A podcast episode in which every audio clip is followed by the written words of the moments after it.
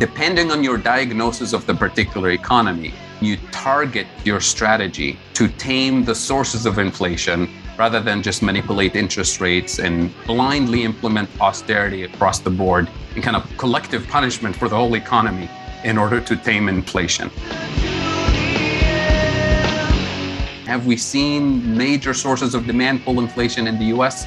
You tell me when was the time when labor unions were so powerful, so dominant in their bargaining power that they were able to control and demand higher wages and higher prices at a massive scale. Even at their peak in the 1960s and so on, it wasn't even close.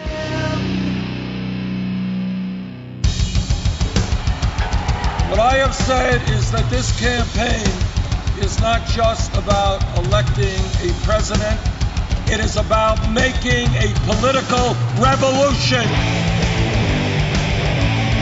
MMT. Taking money from our children and borrowing from China. People are dying.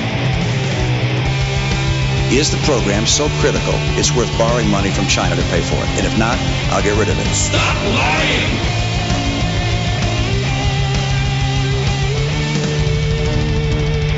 I want the truth.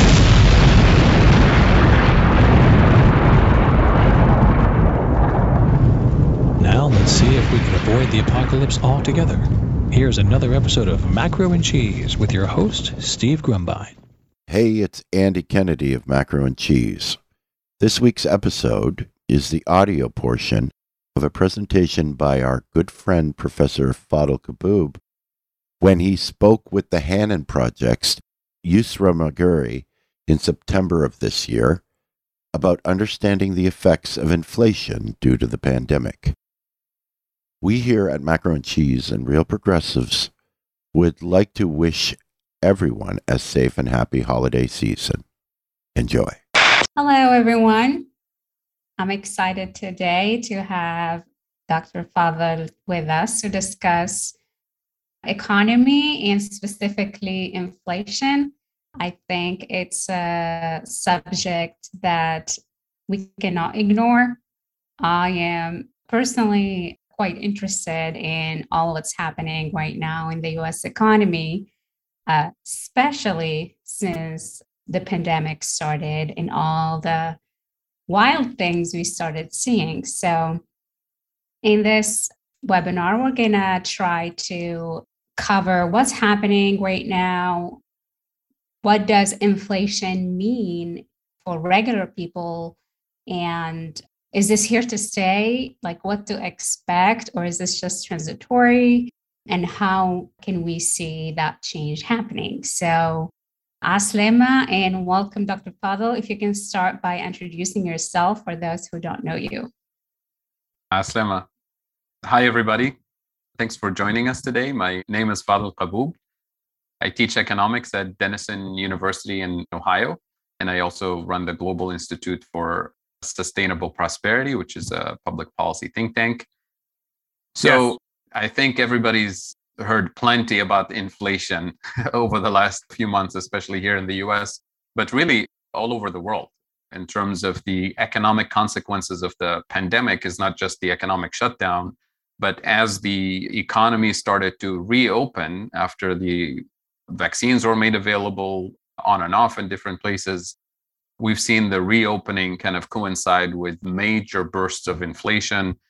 They differ from country to country, and I'll reference this in a little bit.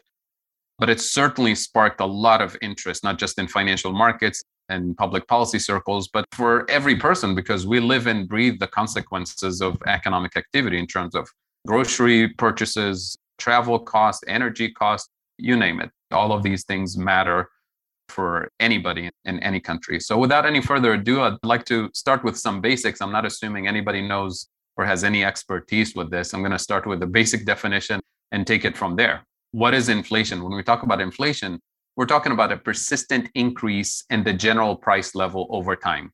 Typically, in the US, we measure inflation month to month. So, every month, the Bureau of Labor Statistics will release the new inflation numbers. But when economists talk about inflation, we usually compare year to year. So we're talking about the annual change from last year to this year. And when we talk about the general price level, we're talking about typically the consumer price index or CPI in the US. Different countries have similar indices, but let's call it consumer price index. And it's essentially a method that we use to look at the average family, say in the United States. What do we consume? A basket of items that the average family consumes, not the wealthiest family, not the poorest family, the average family. We buy groceries, we buy transportation, entertainment, clothing, you name it, all of these items. And the BLS will literally look at item by item, hundreds of items in this basket, and they'll look at actual prices associated with a gallon of milk, associated with a pound of rice or pasta, or whatever it is. And we'll get the average prices of the typical items that people buy from grocery stores. So we put a price tag on all of those items and we create an index, sort of a weighted average. And that index is consumer price index. And then we compare it month to month, year to year. If the index is increasing, we call that inflation. If the index is decreasing month to month or year to year, we call that deflation, which is the opposite of inflation. And I'll come back to deflation in a moment because a lot of people kind of intuitively, from an individual perspective, you would think, well, we don't want inflation. Why would we want prices to go up? Maybe we do want deflation. And deflation, I can tell you right now, is the most dangerous thing for the economy. And I'll come back and I'll explain why. So, our kind of individualistic intuition is actually very misleading when it comes to prices going down. It's not a good idea, actually, for the entire economy. Deflations actually coincide with major recessions and Great Depression. So, we definitely don't want deflation because they spark that kind of vicious cycle. There's two types of inflation that economists talk about that we should be aware of and kind of distinguish the sources of inflation. There's the so called demand pull inflation, which is the idea that the economy is generating too much demand for consumer goods. In other words, consumers have a lot of money. Maybe labor unions are too strong and they have strong wages. So they have a lot of money and they go out on a shopping spree and they buy a lot of stuff. They add to the demand. And the supply side of the economy is just not able to keep up. So it causes inflation, causes prices to go up. So that's demand pull inflation. Cost push inflation, as the name indicates, is the type of inflation where prices go up because the cost of doing business is actually increasing. That could be, for example, an increase in oil prices because oil is a basic input in pretty much everything we do, at least have been doing for a long time cost of energy, shipping, transportation, heating and cooling, petrochemicals, all the things that you see around you on your desk in your house probably have paint on them and petrochemicals. So when the price of oil increases, the price of all of those inputs that go into production and shipping and heating and cooling, all of those prices go up. So the cost goes up, it causes inflation. So that's a classic case of cost push inflation. So these are two things that we need to distinguish. So when we talk about today's inflation, we need to be very careful. Do we blame workers for having too much money and causing inflation, as in demand pull inflation, which is typically what some analysts would blame consumers for having too much money, or maybe blame the government for subsidizing the unemployed during the pandemic with too much money, right?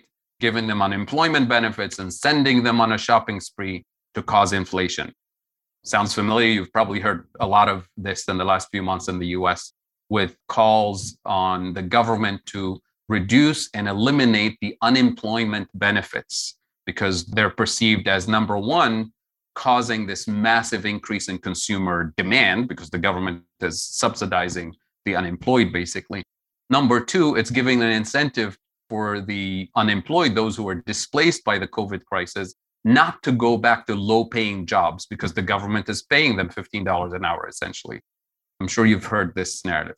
Versus the cost push inflation narrative, which is there's been a major disruption in the supply chains for basic inputs, right? So it's not just the cost of shipping and the cost of oil, it's the microchips that go into all the consumer electronics that we buy, including industrial equipment, including the cars, the refrigerators, the laptops that we buy, the cell phones that we buy. So when you have a major supply chain disruption because of the pandemic, obviously over the last year, you create shortages of actual physical inputs And as a result, prices go up and that trickles through the entire system and creates delays, creates price increases and shortages in actual consumer goods as well, which helps to continue pushing those prices. Now, over the last few months in the US, as the inflation rate started to spike, as the economy reopened in the last few months, a lot of people turned their attention immediately to the government subsidies, saying this is what's causing the inflation. Too much government spending, too much government deficit, too much in forms of subsidies to people who have been displaced by COVID. But many of us, and myself included, are paying close attention to the disruption in the supply chain. And when people say, is this a permanent cycle of inflation or is it transitory? This is the distinction that will help us identify which is it. And when it comes to the disruptions and the supply chains, the question becomes the source of the disruption is the pandemic. So if the pandemic is here to stay with many multiple waves and variants hitting multiple countries, different parts of the world, given the very low vaccination rates that we have in the global south, that we have in many parts of the world at this point, then yes, if those cycles of COVID waves are going to keep coming back, then we're going to have multiple waves of disruption. Then we're going to have multiple waves of additional pressure on prices across the system. But if we manage to once and for all break the cycle of the spread of the virus, hopefully the development of different variants that will render the pandemic even more dangerous, then if we don't succeed on the pandemic front, we're not going to succeed on the inflation front. So the good news is that this is in our hands, in a sense, that we marshal all the resources to make the vaccines available, wear masks to social distance, to limit the spread of the virus and the development of the variants. There is a direct link there between the pandemic situation, supply chain disruptions, and inflation. What about deflation? As I said earlier, deflation is the most dangerous thing that we could experience, just to give you a brief sense of what it is. So, if we go back to the idea of inflation, when the average price level goes up, the purchasing power of the dollar bill that you have in your pocket gets weaker and weaker over time. In other words, with the same dollar bill, when there is inflation, you buy fewer things, right? But with deflation, when everything gets cheaper on average, with the very same dollar bill, you can actually buy more units because everything is cheaper. So that sounds good, right? From an individual perspective, I have $10 in my pocket, I can buy twice as much. That sounds great. Except it's actually a problematic thing because the value, the real value of money goes down, the real purchasing power of the dollar bill increases, but everything in the economy, other than cash, becomes cheaper right? Everything is cheaper, including your house, including your land, including your factory, your business. Everything goes down. So that makes you, as a consumer, as a person who's accumulating wealth in the form of your house or land or business, you're actually losing wealth when there's deflation. That actually creates a consumer panic, right? Because you're literally losing wealth. It doesn't make you feel happier, it doesn't make you feel wealthier at all. Which means if you have debt, if you borrowed, say, $10 million from a bank to build a factory. So you borrow $10 million, you have a factory. But then deflation happens. The real value of money increases, which means the real value of the $10 million that you're paying back to the bank is actually increasing. So deflation works against you if you have student debt, if you have consumer debt, if you have corporate debt.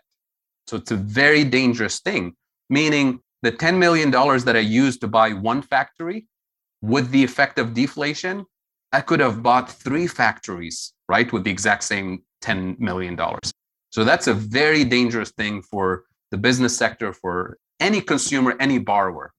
If you're a borrower, you want inflation, some inflation, obviously not too much inflation. Consumers, with the effect of deflation, start to postpone unnecessary consumption. Because if I experience deflation for a few months, and we have examples of this during the Great Depression of the 1930s. The deflation cycle lasted for a decade. So consumers got used to prices actually falling. So imagine I drive by this house that I want to buy and I see the price tag and it says $200,000. And then a week later it says 180. And then a week later, it says 160, 170, whatever it is. So if I decide, well, I'm going to buy it and it's costing 150, I'm going to say, well, if I wait three more weeks, it's probably going to be 120, right? Or one more month, it's going to be even cheaper. So consumers will start postponing consumption of all unnecessary items until they believe prices hit rock bottom.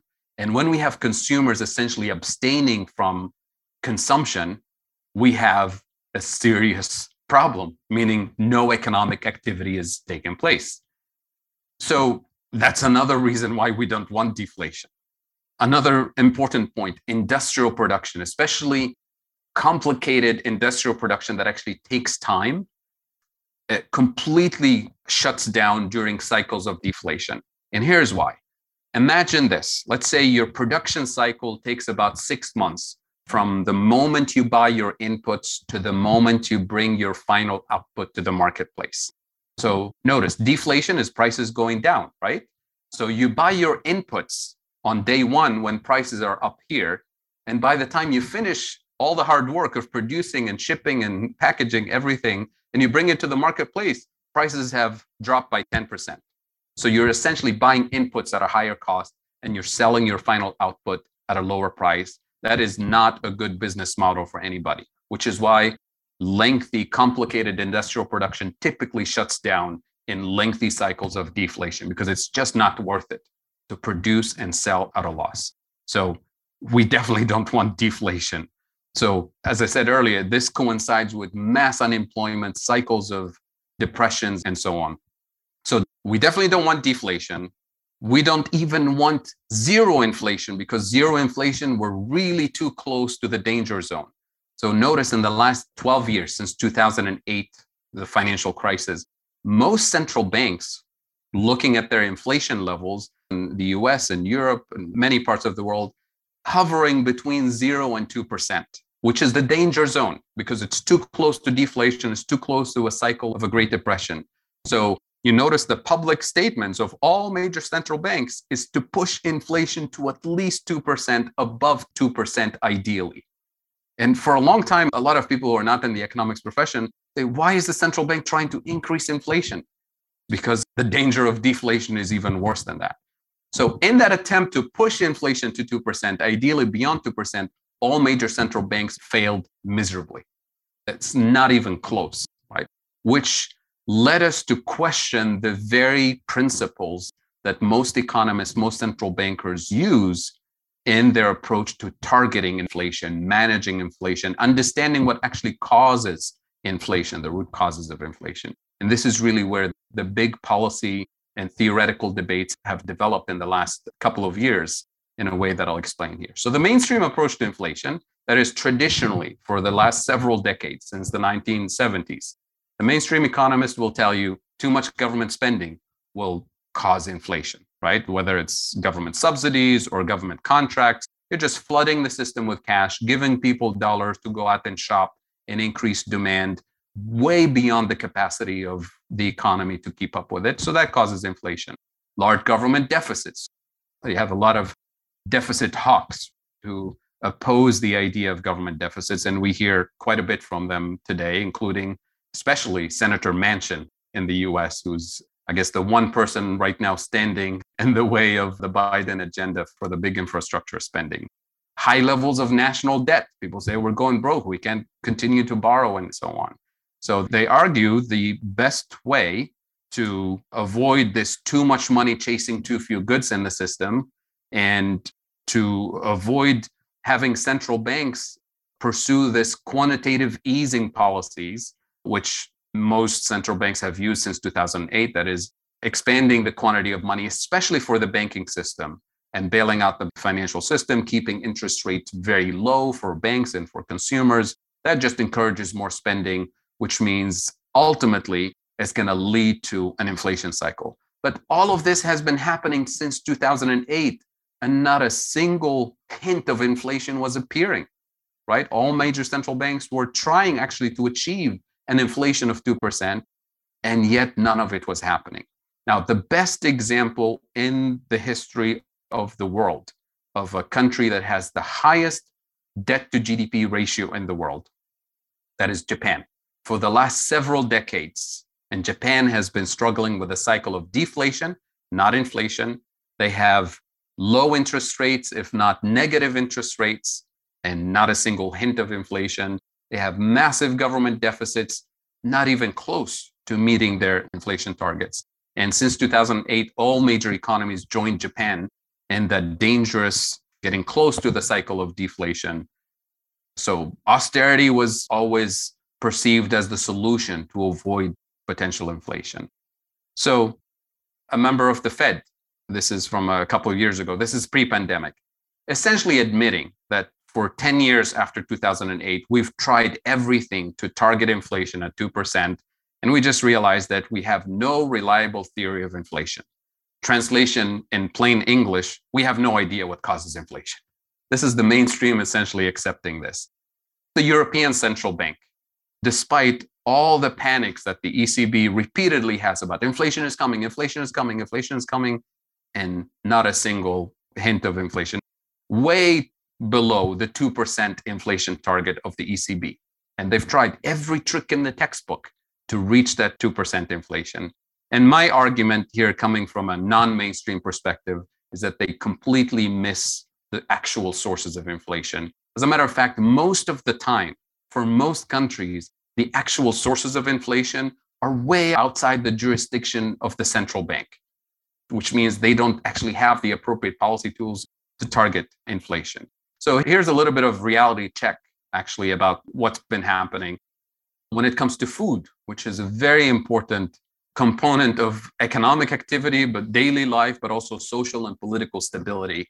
It's been out of control in the last year partly because of disruptions to the supply chain, partly because of climate change and other factors. The most vulnerable countries are Yemen, Sudan, and Lebanon. And many other countries are not very far from that category. So we're talking about very serious components to social political stability, geopolitical stability to some extent. So to have the economics profession not understand what drives inflation is a very scary idea here because if the mainstream economists don't get it, then who's going to manage all of these political and social risks all over the world? If we're flying blind essentially and don't have the right tools to address inflation.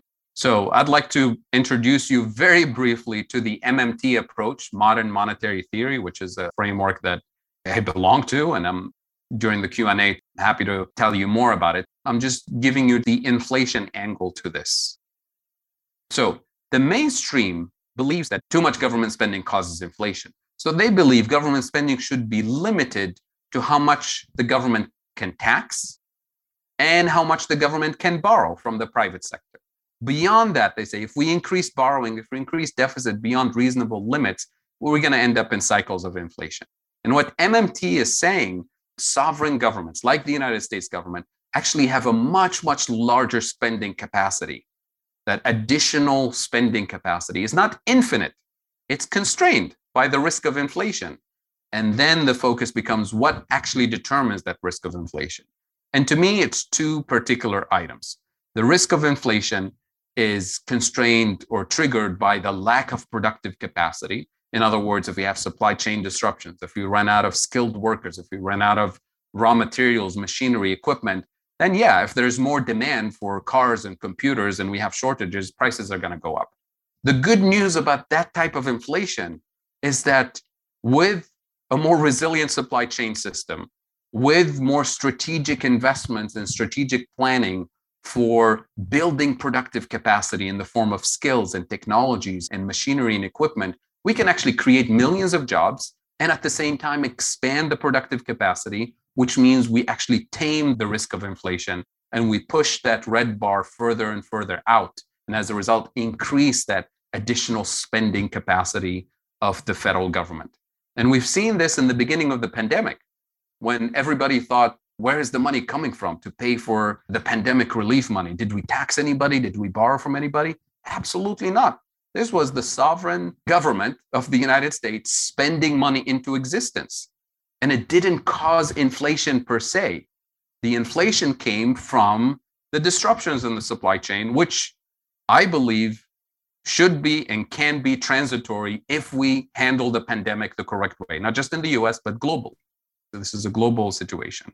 The second source of inflation, which is the most important, I think, and most neglected by the economics profession, is what I call the abusive market power and price setting behavior of key players in the economy.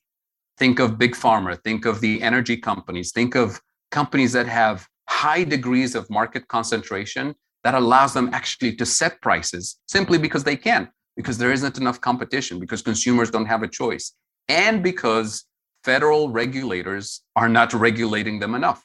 In the US, we have things called antitrust laws, anti monopoly laws. And if those laws are ineffective, then we have companies that actually can abuse their market power and control prices. Now, that type of inflation is not going to go away by spending less on the unemployed, on the pandemic, on education or infrastructure. It's got nothing to do with it. The only way to tame that risk of inflation from too much market power is to tax and regulate their market power out of existence. In other words, make those markets more competitive, strengthen and apply antitrust laws the way they're supposed to be implemented to have a more competitive, more democratic economic system. So that becomes a question of political action. This is way outside the jurisdiction of the Federal Reserve Bank. The central bank is not in the business of regulating pharmaceutical companies or energy companies and so on. This is in the hands of the 535 people we elect in Washington, D.C. We call them lawmakers. Their job is to regulate the market and to create a framework for a more competitive, more democratic system. So that becomes a question of democracy fundamentally, right? Democratizing the economy, democratizing the system. Now, I'm not naive here. We all understand the superpower that super PACs have in the political system, the influence that oil companies, tech companies, pharmaceuticals, telecom companies have in terms of their contributions to campaigns and elections and so on. So, how do you have political regulators funded by super PACs and they're supposed to regulate and break the power of these major corporations? That becomes a question of a democratic process. I'll leave it at that. But that is the part where, for me, the inflation components that matter the most are outside the jurisdiction of central banks, which is why central banks can't really control inflation. Right? I'll give you an example in Tunisia or in many developing countries where a major source of inflation is actually imported inflation via prices of energy imports and food imports. We import a lot of wheat, we import a lot of fuel to run the economy. And yet we believe that the central bank can target inflation. Those prices are determined by OPEC. Food prices are determined by Russia and the Ukraine and Australia, the major producers of wheat. What can the Tunisian central bank do to convince OPEC to lower its prices or to convince the Ukraine to lower wheat prices? There is nothing you can do, right? It's completely outside your jurisdiction. Yet we have central bankers all over the world believe that they're actually in charge of controlling inflation when it's got nothing to do with the policy tools that they have. So I can come back to what can be done to actually tame those sources of inflation. So we're talking about a paradigm shift in the economics profession. And to some extent, it's unfolding before our own eyes in the last few weeks. We see it all over the media. We see policymakers rethinking the old frameworks and thinking about new strategies to deal with the pandemic, to fund all the new infrastructure that we need, and to handle the risks of inflation in a more effective way. So for me, the focus should be on the actual sources of inflation pressure points. Is it food? Is it energy? Is it the type of industrialization, meaning the output that you produce? Is it high value added content? Is it low value added content? Maybe the source of inflation is in housing, which is the case in the US. Maybe it's healthcare. Maybe it's banking and finance depending on your diagnosis of the particular economy, then you target your strategy to tame the sources of inflation rather than just manipulate interest rates and blindly implement austerity across the board and kind of collective punishment for the whole economy in order to tame inflation. So, since we're talking mostly about the US today, I'll tell you pre pandemic what the actual sources of inflation in the US are. So, when you decompose that price index that I mentioned earlier, you find four major sources of inflation. And I guarantee you, most of you already know this because it's in your budget, you live it, you experience it. The four items are the following energy and transportation, housing, healthcare, and higher education. These are the four items that inflate prices in the US economy. All the other major components of the consumer price index are actually deflating over time, especially consumer durables, cheap stuff that we import from China, from the rest of the world. All of those, on average, give you the CPI inflation rate that we've experienced over the last decade, which is one, one and a half percent. But those components that I mentioned are inflating at double digits, right? So we're not going to target inflation if the source of inflation primarily is dependent on shortages, say, in the healthcare sector, which we discovered with COVID, abusive market power of pharmaceuticals and health insurance companies, and price setters who have no competitors and very little regulation to tame their pricing power. What can the central bank do to manage those items? These items are in the hands mostly of public officials that we elect in Washington, D.C., or in parliaments around the world.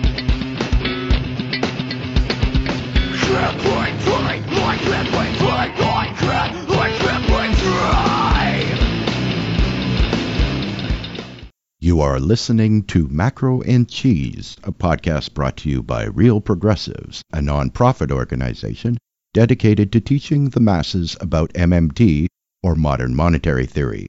Please help our efforts and become a monthly donor at PayPal or Patreon. Like and follow our pages on Facebook and YouTube, and follow us on Periscope, Twitter, and Instagram.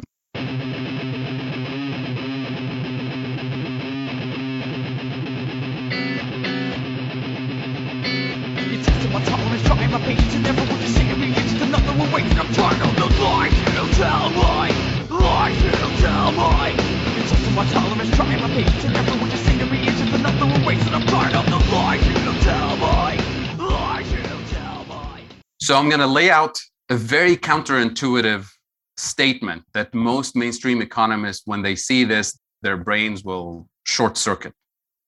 I'm arguing here that we can increase government spending, not decrease it, increase government spending to fight inflation. And from a mainstream perspective, what? This doesn't make any sense because they argue the more government spending, the more inflation we have. So hear me out. I'll show you the mainstream narrative about too much government spending. In the case of Tunisia, I wanted to use the Tunisia example here. And then I'll show you the MMT strategies to actually tame the risk of inflation in Tunisia. And you can change this with any other country. Let's say in Tunisia, we wanted to spend 2 billion dinars today on health and education, very important sector. Here's what the mainstream will tell you we're going to have more food imports, more energy imports, more medical equipment imports, more laptop imports, and so on. So we're going to have a large trade deficit. And a large trade deficit simply means the value of the dinar, the exchange rate will weaken. And we've seen this over the last few years, obviously. And we in Tunisia have a structural trade deficit that's very problematic. So we get what we call the inflation pass through effect. With the weaker dinar, everything we import the next morning, whether it's food, whether it's medicine or laptops or whatever we import, we're going to import it at a higher price, right? Because our dinar is weaker. So we're essentially importing inflation. And if we do this excessively, we'll cause hyperinflation even. So that's kind of the mainstream narrative, which leads us to a situation where the government has to borrow even more in order to import the basic necessities at a subsidized price for consumers to protect consumers from high food prices, high energy prices, high medical costs, and so on. So that leads to more government debt, external debt denominated in dollars. So now the IMF and foreign lenders will step in and will mandate spending cuts. They say, you can't do this. You're going to break the economy. You have to follow austerity rules. You have to live within your means. You have to balance your budget. You can't spend this much money. So austerity means less investment in health and education. We're back to square one. And we have more unemployment, more brain drain, more social and economic and political tensions. And this is the dominant narrative that we've seen all over the world in Tunisia and beyond. That Margaret Thatcher told us this back in the day. She said, There is no alternative. You have to follow fiscal discipline, right? This is the famous line from Margaret Thatcher. So that's the mainstream approach. Here's my approach. Here's the MMT approach. Remember those 2 billion dinars we wanted to spend on health and education? Here's how we're going to do it. We're going to spend only 1 billion dinars on health and education. And then the other 1 billion that we're going to spend, we're going to spend it on increasing domestic productive capacity of food, renewable energy, energy efficiency, and crack down on corruption, abusive price setters, importers of luxury goods via taxation and regulation. So we're still spending 2 billion dinars, but the impact is different. We're spending 2 billion dinars in a transformative way. And if we do this, here's going to be the sequence of events. We're going to have fewer food imports and energy imports, which is a major problem for us in Tunisia, which means we're going to have a lower trade deficit, which means we're going to have a stable or even stronger exchange rate. The value of the dinar will strengthen if we import fewer things, especially food and energy. We're not going to have an inflation pass through effect. We're spending more and we have no inflation because we're targeting the actual sources of inflation. We're going to have a lower external debt over time. We're going to have even a higher credit rating over time, which means we're going to have an increase in foreign currency reserves at the central bank over time.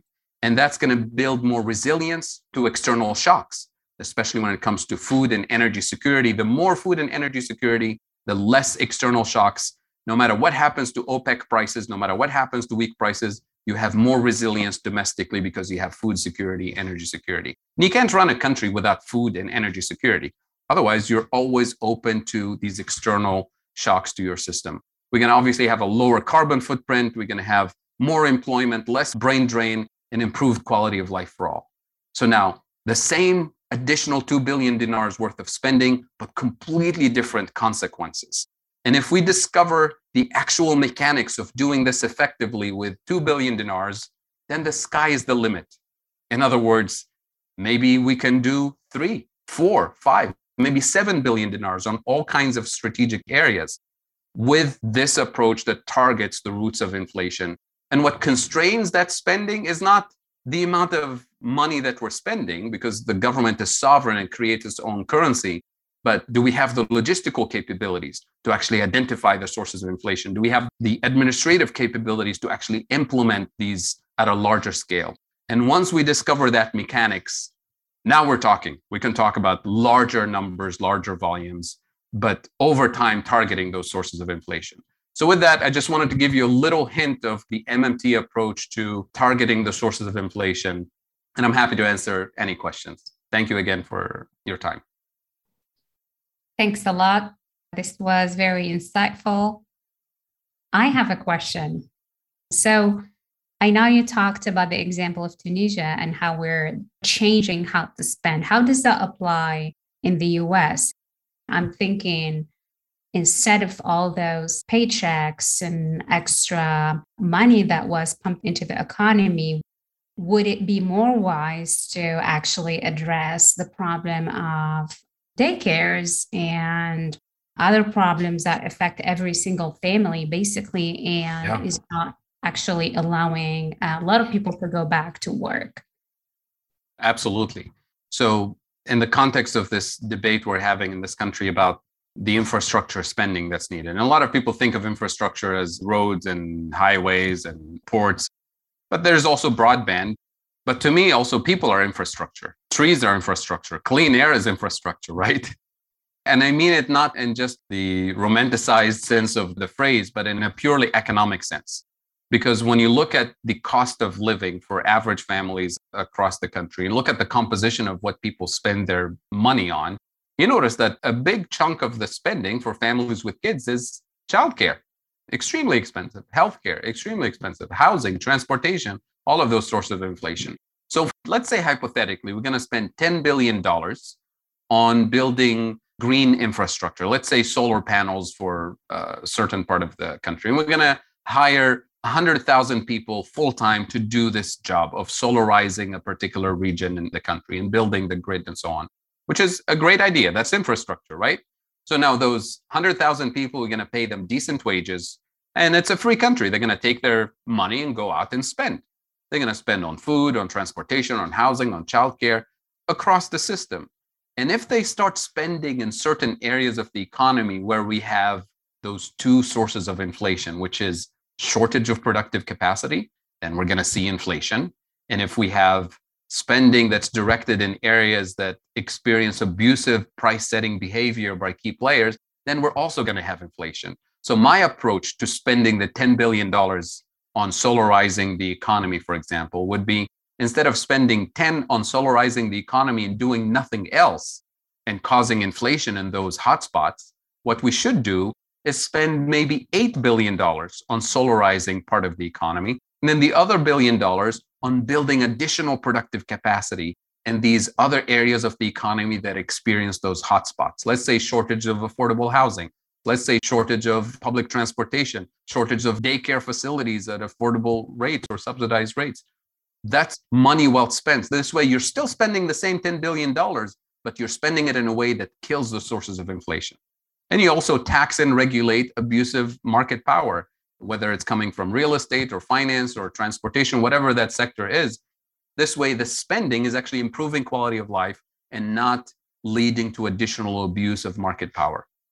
So that's really the example. You can do this in any country and see that you can spend the same amount of money in a way that leads to inflation versus in a way that actually kills the sources of inflation.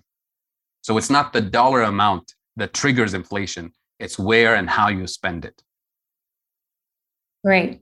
Thank you. I have a question. Has there ever been demand pull inflation in the US?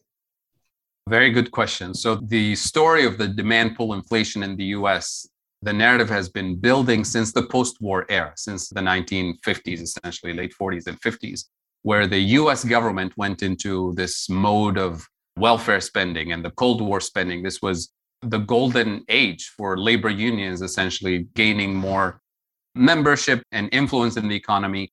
And economists like Milton Friedman, the Chicago School of Economics, have been yelling and screaming during those years, saying, This is too much money. This is too much power for consumers and workers. This is going to cause inflation. And then when the inflation crisis of the 1970s happened, in the US, which was actually a stagflation. I should have mentioned stagflation earlier. Stagflation is a combination of two problems inflation and economic stagnation. That's a made up word where you combine inflation and stagnation becomes stagflation. So, what happened during the stagflation period? The blame was immediately laid on workers and unions and too much government involvement in the economy. And that eventually led to the rise of Margaret Thatcher and Ronald Reagan in the 1980s. It came out of that 70s crisis. But the actual source of inflation of the 1970s had nothing to do with labor unions or too much consumer power, consumer spending.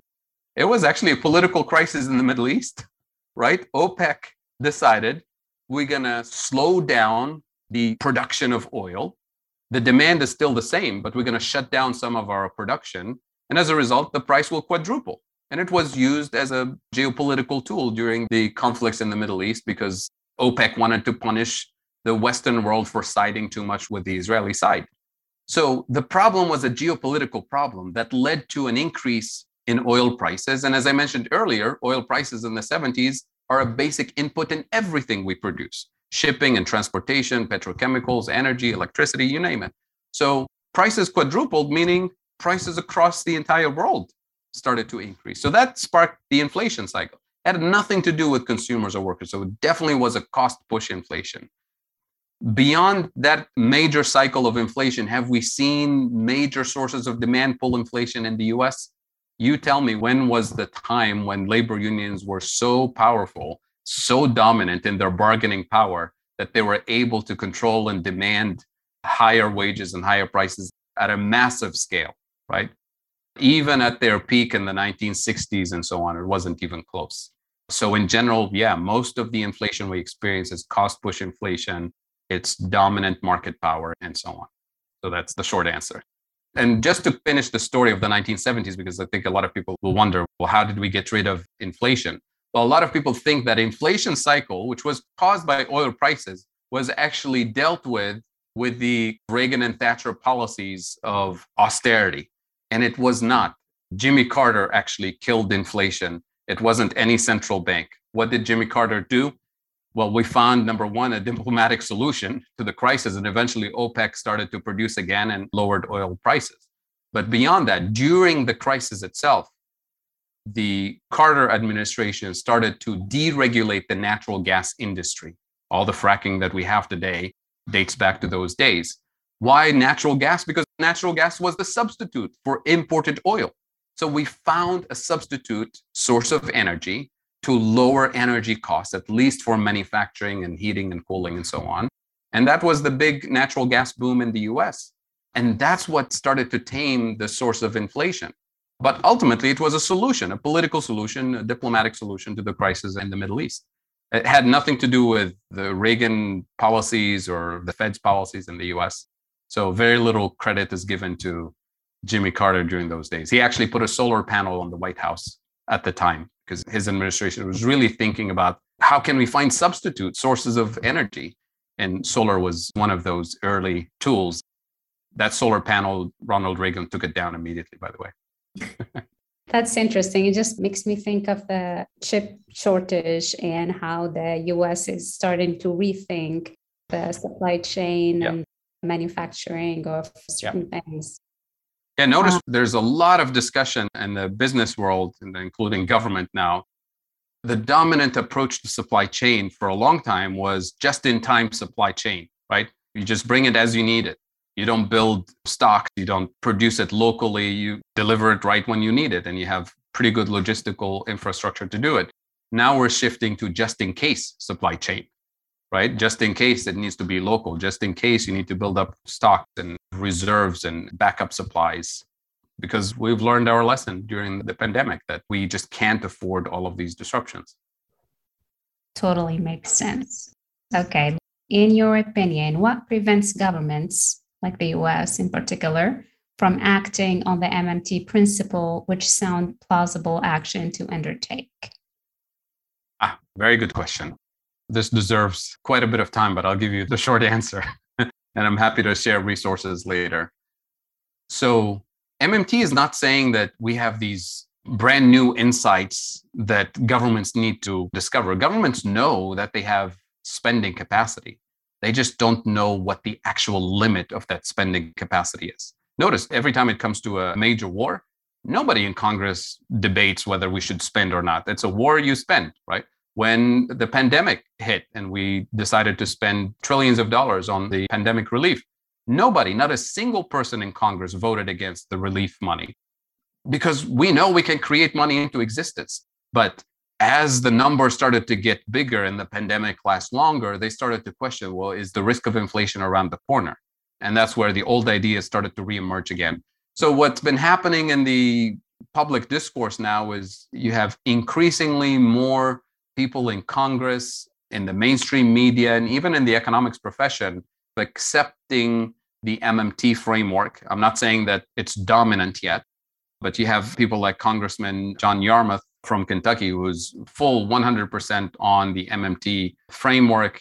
I just have to mention here a major publication came out last year, The Deficit Myth, which is on the New York Times bestselling list. It's a book by Stephanie Kelton, who's one of the leading MMT economists in the US, has a major influence. Her TED talk just came out last week on the deficit myth, very influential in kind of shifting the paradigm, the way we think about the possibilities. And MMT is saying we have a world of possibilities available to us, and we're just not tapping into those possibilities. The real constraint is not where do we find the money? Who do we tax or who do we borrow from?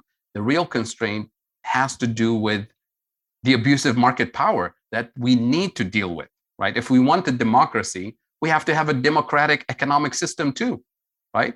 The strength of the economy, the resilience of the economy can't depend on a handful of powerful corporations dominating different sectors of the economy. It's just not healthy for anybody, right? For a democracy, for a system. So the political constraints will members of Congress who have these powers and these tools in their hands Will they be willing to tackle this abusive market power? We've seen a little bit of signals from the Biden administration, but it's really more signals and threats than real action yet. And we see this in different parts of the world, right? The big tech companies are facing quite a bit of trouble in Europe. Pharmaceutical companies are on the radar screen for a lot of countries, especially with the effects of the pandemic. In Tunisia, we've seen quite a bit of crackdown on corruption and abusive market power. These are real policy actions that need to take place if we're going to democratize economic systems and tackle issues related to unemployment and inequality. And all of that is just things are out of control in the last few years. Great. And speaking of abusive power, there's a question about pharmaceutical. So, is the current effort to get big pharma to negotiate with Medicare an example of regulating aggressive price setting? Yeah, absolutely. Yeah.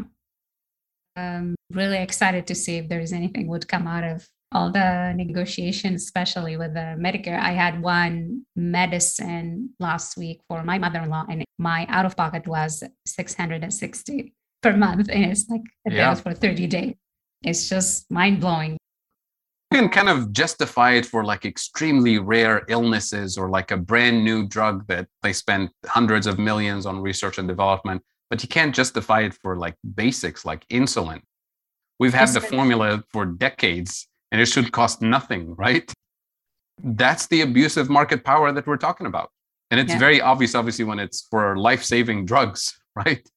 And yet, where are the regulators, right? Who are supposed to regulate this market power? Yeah, Totally.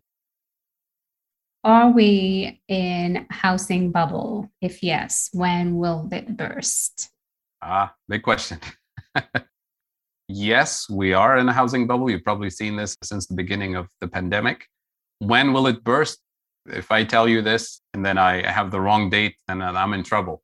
And nobody can predict this, right? it's complicated. And it varies actually because, as you know, the US, there's different markets. So if you're in San Francisco New York, it's very different than other parts of the country. Even within the same state, there are certain pockets of neighborhoods that just don't follow the rules of the rest of the country. The burst of these bubbles has to do with what the financial system does. It's not the real estate market per se. In other words, access to financing and refinancing, access to loans at reasonable rates. Also, going back to everything that happened in 2008. Well, is there fraud? Is there abuse? Are the appraisals actually correct? Or is there inflation of appraisals, meaning abuse of power by appraisers and mortgage companies and so on? These are all questions. Is this related purely to the pandemic kind of change in lifestyle? That we've seen for many of us, especially in crowded cities where people wanted to go out into the country or out into larger areas. These are all questions that are still unfolding.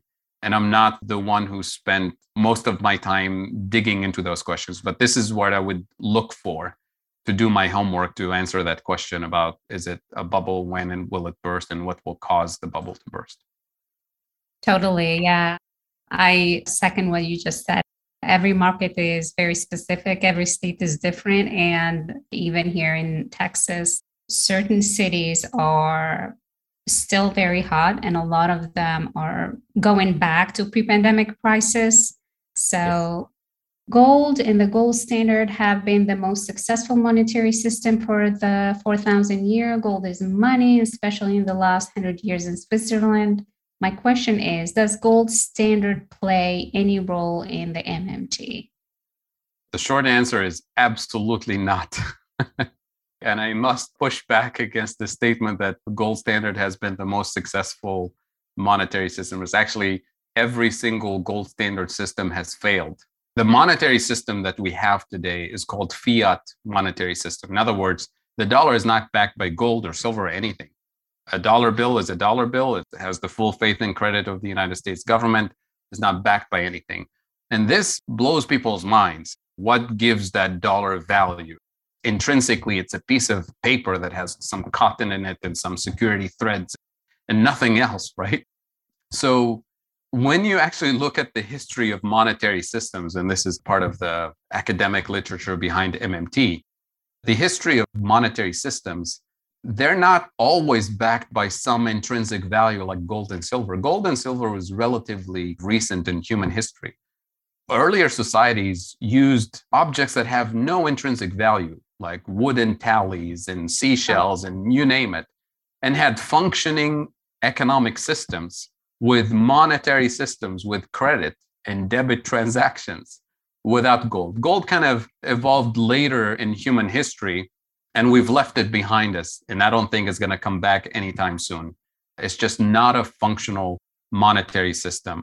Because if you tie your currency, the actual quantity of money that you have, to a physical quantity of gold, then you've decided by definition that you're going to constrain how much spending you're going to create in the economy because it requires you to accumulate more gold, which is globally in relatively fixed quantity, right? It can't be a functioning global system. All major countries gave up the gold standard every time they needed to go to war, every time they needed major spending, right? And then they go back to it because people believe that money needs to be backed by something. Eventually, in the 1970s, we decided to go off the gold standard. And even though central banks today have gold reserves, they really have no economic function other than for making jewelry and making some electronics because it's a good conductor. Other than that, it's just the old mythology of gold is wealth. It's an asset that people trade in commodity markets. Uh, I'm not going to tell you not to buy gold or silver or metals or wheat or whatever if you speculate in commodity markets, but it's not a monetary system that we should ever go back to. All right. The commodity that back the dollar and the silver backs the euro. Do you think those commodity will change over the next few decades, crypto or other precious metals maybe? The euro is not backed by gold or silver or anything, right? It's controlled by the European Central Bank based on specific institutional rules that they've created for the eurozone, but it's definitely not backed by gold and silver. The and pound is not backed by gold or silver today either. The gold standard ended a long time ago, right? Which, by the way, these are common ideas that many, many people today still believe that money is somehow backed by gold or silver.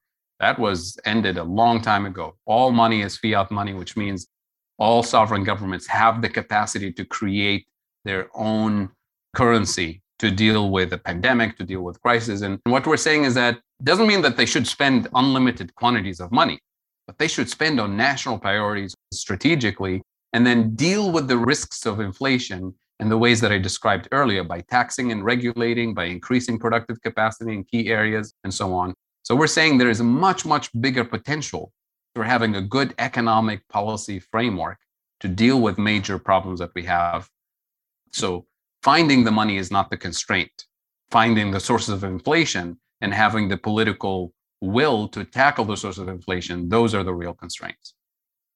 With this, we come to end of the hour webinar. Thank you a lot spending your evening with us. My pleasure. Thanks everyone who joined and bye. Bye-bye.